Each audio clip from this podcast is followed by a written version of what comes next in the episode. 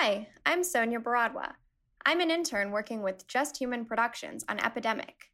Nominations for the 2020 People's Choice Podcast Awards opened on July 1st. To show your support, please go to podcastawards.com and nominate us in the People's Choice and Health categories. That's podcastawards.com. Thanks.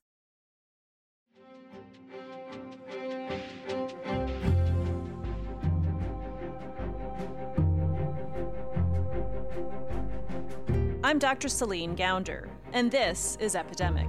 Today is Tuesday, July 14th.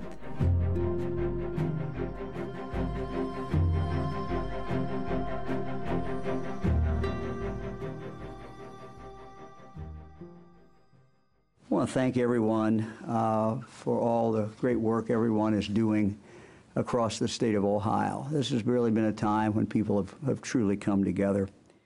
Ohio Governor Mike DeWine has won a lot of praise for taking swift action to limit the spread of coronavirus. Distance is probably most important. Uh, wearing some facial covering if you're out in, in, in, in public is, is certainly good practice. Uh, the virus is, as I said, still very, very much out there. He announced that the state would be under a stay at home order until early April. The order included something else that was common in the early days of the pandemic a ban on all non essential health procedures. And they had a very clear list of things that could continue. This is Dr. Catherine Romanos, a family doctor based in Ohio. Catherine was listening closely that day and every day after, trying to understand how the ban would impact her line of work. I practice mostly abortion care in Ohio. She listened as a Department of Health official detailed four categories of care permitted under the ban. She relaxed slightly because there was a category of time sensitive. And in my opinion, and in the opinion of most medical professionals, an abortion is a time sensitive procedure. And that's because every time you delay an abortion by a couple weeks or a couple months, the procedure becomes a little more risky. But that was not the opinion of the governor of Ohio. The order was issued in regard to elective surgery. This applies to abortion clinics as it applies to urologists, as it applies to, to anyone else. In a state that already carries some of the nation's strictest abortion laws, offering this essential service was about to become even more challenging. There were a lot of layers of kind of how horrible things became very, very quickly. This week on Epidemic, we're discussing access to abortion care in the time of COVID. Some states have increased access, while others, including Ohio, have used the pandemic as cover to restrict access, passing new mandates that make it even more difficult to obtain essential care. And this week, we're going to do something a little different. This is the first in a series of episodes we're going to do with our interns. So I'd like to introduce my co host for this episode. Oh, and I was going to ask you, uh, Sonia, what do you prefer, doctor to be or future doctor? Future doctor. future doctor Sonia Baradwa. Sonia, welcome to the show. Thank you, Celine. Sonia, if you could tell our audience a little bit about yourself. Yeah, uh, I'm a third year medical student studying at Harvard Medical School, and I'm hoping to go into OBGYN and family planning. Sonia, how did you get involved with working with us? Well, due to the pandemic, the medical students had to be recalled from the hospitals, and we were studying virtually at home for a while. I then saw an email about the Epidemic podcast looking for interns, and I was really interested after listening to a few episodes. Um, and knowing that the podcast brings like essential news and coverage about the pandemic. Sonia, you came to us with an idea about doing an episode about access to abortion services during the pandemic. Why why that topic? There are a few folks and I who are really passionate about reproductive justice and reproductive health at Harvard and I think I remember getting an article sent to our group chat and all of us just being like completely shocked that this is something that politicians would choose to focus on at a time when there are so many issues um, and so much help that people need. Take Ohio, for example. What they were saying was that this care that we think is absolutely essential and absolutely time sensitive was not important and was not care that needed to be provided during this really, really scary time for people. Access to abortion services was already a challenge in Ohio, even before the coronavirus. There were already so many restrictions that we were dealing with. There's a state mandated waiting period before offering care. When I provide abortion care and someone comes in, I have I can't give them that care the first day that they come in. I have to make them come back a second day, 24 at least 24 hours later. And at that first appointment, we have a mandatory ultrasound law. There's also a law requiring all clinics to have an agreement with a hospital within 30 miles and four backup physicians on their roster, all with admitting privileges at those hospitals. And now, by way of the pandemic, politicians were attempting to add even more restrictions. The state justified the ban by saying that it was important to preserve all personal protective equipment, PPE, for hospital staff treating patients with COVID but clinics were already adjusting their care to limit PPE use.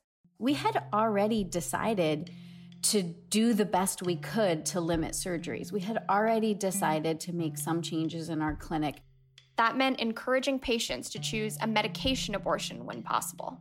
And what it is, is it's a series of pills meant to induce um, uterine contractions that um, result in kind of what looks like a miscarriage. In this time of COVID, a medication abortion reduces the amount of contact needed between healthcare providers and their patients, so less PPE would be needed. But there are laws in Ohio that make this kind of social distancing difficult. If I have a patient who wants a medication abortion, I have to bring her into the clinic and hand her the pill myself. I'm not allowed to prescribe that over the phone. Social distancing measures also mean women seeking care won't have the support from family or friends who might otherwise accompany them to the clinic. I think it's really sad for people, but in some, you know, I think it's necessary, especially as we're still trying to understand transmission and um, how to keep people safe and provide safe care during this really confusing and scary time. Other clinics in the state made similar adjustments. We quickly moved into action to provide uh, telehealth uh, for our preventative healthcare services. This is Kersha Deibel, President and CEO of Planned Parenthood Southwest Ohio. Planned Parenthood's practitioners were also recommending medication abortions whenever possible, and the clinics were limiting in person services too. We were complying and are continuing to comply with ODH's health order regarding personal protective equipment but their adjustments weren't enough to satisfy state leaders.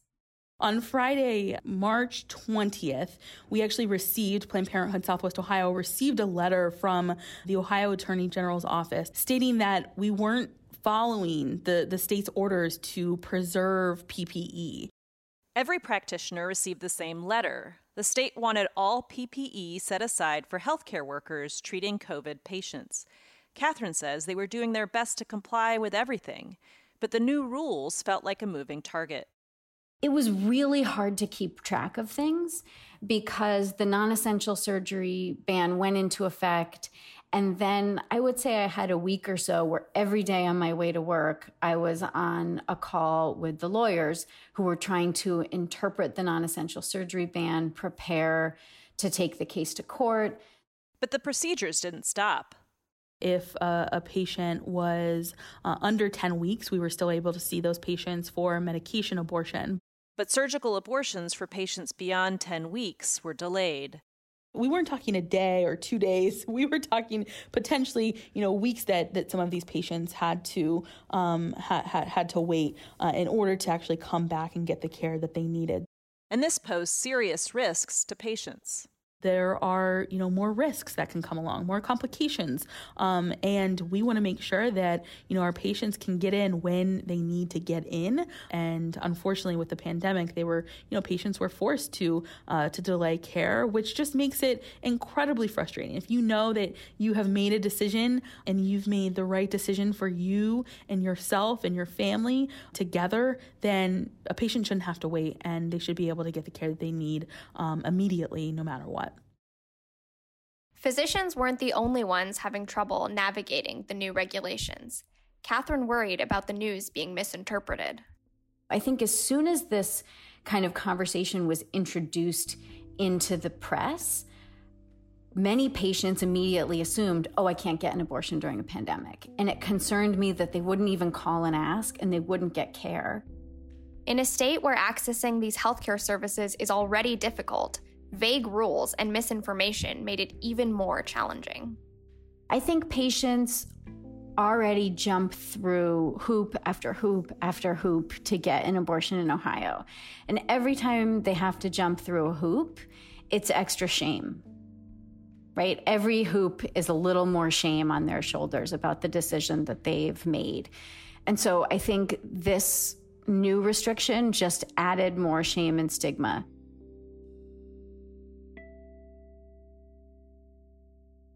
Eventually, they were able to come to an understanding with the state over the PPE question.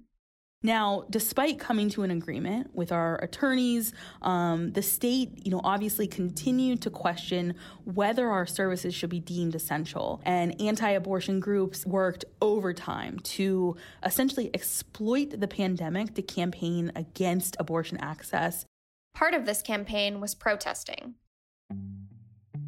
Protesters aren't uncommon at Planned Parenthood facilities. Catherine says there are as many as 10 protesters outside her clinic on a typical day. But with the pandemic having shut down the economy, suddenly a lot more people had time on their hands and they were showing up. And they just became more angry. I found them to be meaner, calling me out by name, um, calling patients out. They seemed to find the fact that we were continuing to provide care during this time really, really troubling. And in return, I, I think that the fact that they were out there harassing patients was really, really troubling. Abortion opponents also inundated state health officials with complaints, and it worked representatives actually they came here and they visited all of the providers in the state including our surgery center uh, on a you know quote unquote complaint investigation the presence of the investigators, the increasing number of protesters outside the clinics, the confusing public health messaging, it was all adding to the existing challenge of obtaining an abortion. We were just seeing patients who were terrified. They were really really scared to be even coming out of their houses and exposing themselves to the virus. They were really scared about coming into the building. They were really scared about the decision. And then over and over, I kept pe- hearing people say, like, are you going to, you know, I have to make them come back for a second visit 24 hours later. And people kept asking me, are you going to be here tomorrow? Are you still going to be able to do this tomorrow? I know you can do this today, but what about tomorrow? If I can't come back tomorrow, if I have to come back next week, are you guys going to still be open? Are you still going to be here for me? And I would try and reassure them, you know, the way I'm reading the law right now, I think we're going to be here next week, but I understand that you're concerned. Needing clarity and to protect their patients' right to abortion care, the state's clinics joined forces. We took emergency legal action to ensure that we actually could remain open to provide time sensitive essential abortion care to our patients. And luckily, we were able to get a temporary restraining order or TRO, and the state appealed that TRO to the Sixth Circuit Court of Appeals. Um, and a three judge panel on the Sixth Circuit um, dismissed the case because they didn't have jurisdiction. And while a court battle is the last thing that we wanted, we knew that it was necessary to ensure patients could continue accessing that care without a delay. Ohio's stay at home order ended on April 6th, and with it, the new restrictions. In other states, the confusion and court battles continue. Well, of course, we've had several states that have seized this moment uh, where we have a global pandemic and used it for their own political purposes, which is to restrict women's access to not only abortion services, but actually reproductive health care more broadly. This is Cecile Richards. After serving for 12 years as the president of Planned Parenthood nationwide, she co founded Supermajority, an organization that provides resources and training to female activists and leaders.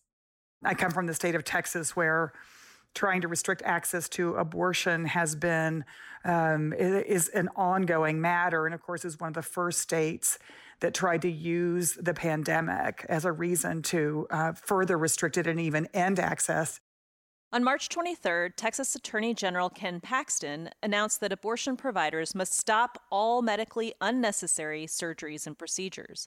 Like Ohio, Texas officials argued that this was to preserve PPE for hospital use. But here the mandate clearly outlined that abortion was banned and that physicians violating the order faced up to a $1,000 fine or 180 days in prison. I saw this certainly in the state of Texas, where it was changing day by day by day. Women are then having to call healthcare providers, find out whether they can still come in for services. Uh, and that's completely unnecessary for healthcare reasons. Louisiana, Arkansas, Missouri, and other red states were taking similar actions. And not all women experience these restrictions in the same way every time we restrict access to reproductive health care, it falls hardest on women with low incomes, um, women who live in states where already healthcare access is limited, and certainly uh, women women of color. The pandemic has also created an especially volatile environment for intimate partner violence or domestic violence. You know, there have been so many articles too about women having to, you know, are who are stuck at home, sometimes stuck in relationships, um, who may become pregnant um, and not want to be. And then you add to this their inability to have access to pregnancy termination is incredibly troubling. And it's not just at the state level. Even in the very first stimulus package, this issue was raised over funding for groups like Planned Parenthood that provide a wide array of women's healthcare services. And it's it's even for those of us who've been working in this area for a long, long time, I think it was even surprising to us how they seized the moment to try to make it more difficult for women to access health care. As in Ohio, women's health care providers in Texas and other red states are fighting back. Planned Parenthood and others had to continue to go back into federal court just to reestablish services that were completely legal that should have been available, but politicians were using to try to confuse women and, and make it much more difficult for them. And so it's really one of the most cynical things I've ever experienced just to see uh, essentially bureaucrats and politicians try to make what is a decision that women have had for more than 40 years in this country now become something that, that they can no longer exercise. And, and that's, that's incredibly disturbing. In some states, the pandemic has actually ushered in better access to abortion services. In New York and New Jersey, for example, lawmakers loosened controls on telehealth that would allow physicians to prescribe medication abortions over the phone. But in red states, Cecile, Catherine, and Kersha have to fight just to maintain the status quo. We're going to continue to see this. And again, I think the pandemic has simply highlighted for some people the hypocrisy where politicians use so-called medical reasons protecting you know women's health as an excuse for what are really political goals which is to end access to safe and legal abortion. But that doesn't mean they'll give up the fight you know medical experts like the you know the American Board of Obstetrics and Gynecology they confirm that you know abortion is an essential and time sensitive medical procedure and it has to remain so you know especially right now during a public health you know crisis that we're in uh, around COVID. And if anything, this current pandemic actually shows us, you know, why healthcare is a basic human right. And we've got to do everything that we can to ensure that, you know, access to essential care is is here to stay. So while yes, it's it's frustrating to to know that um, our state is playing political uh, games with our patients and with access to health care, we're going to do whatever we can to uh, to keep our doors open.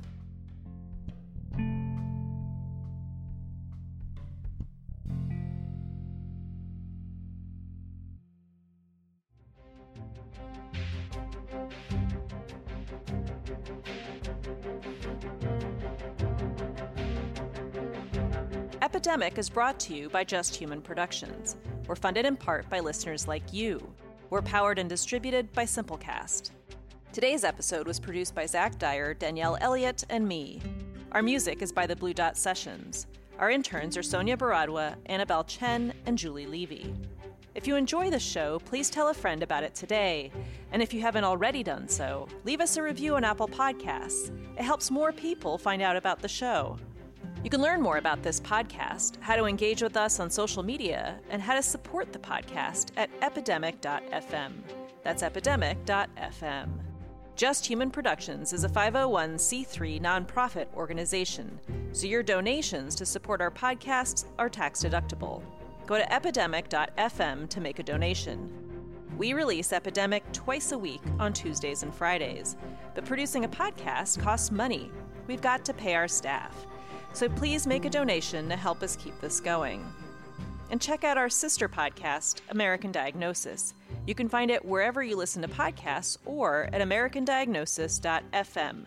On American Diagnosis, we cover some of the biggest public health challenges affecting the nation today. In season one, we covered youth and mental health. In season two, the opioid overdose crisis. And in season three, gun violence in America. I'm Dr. Celine Gounder.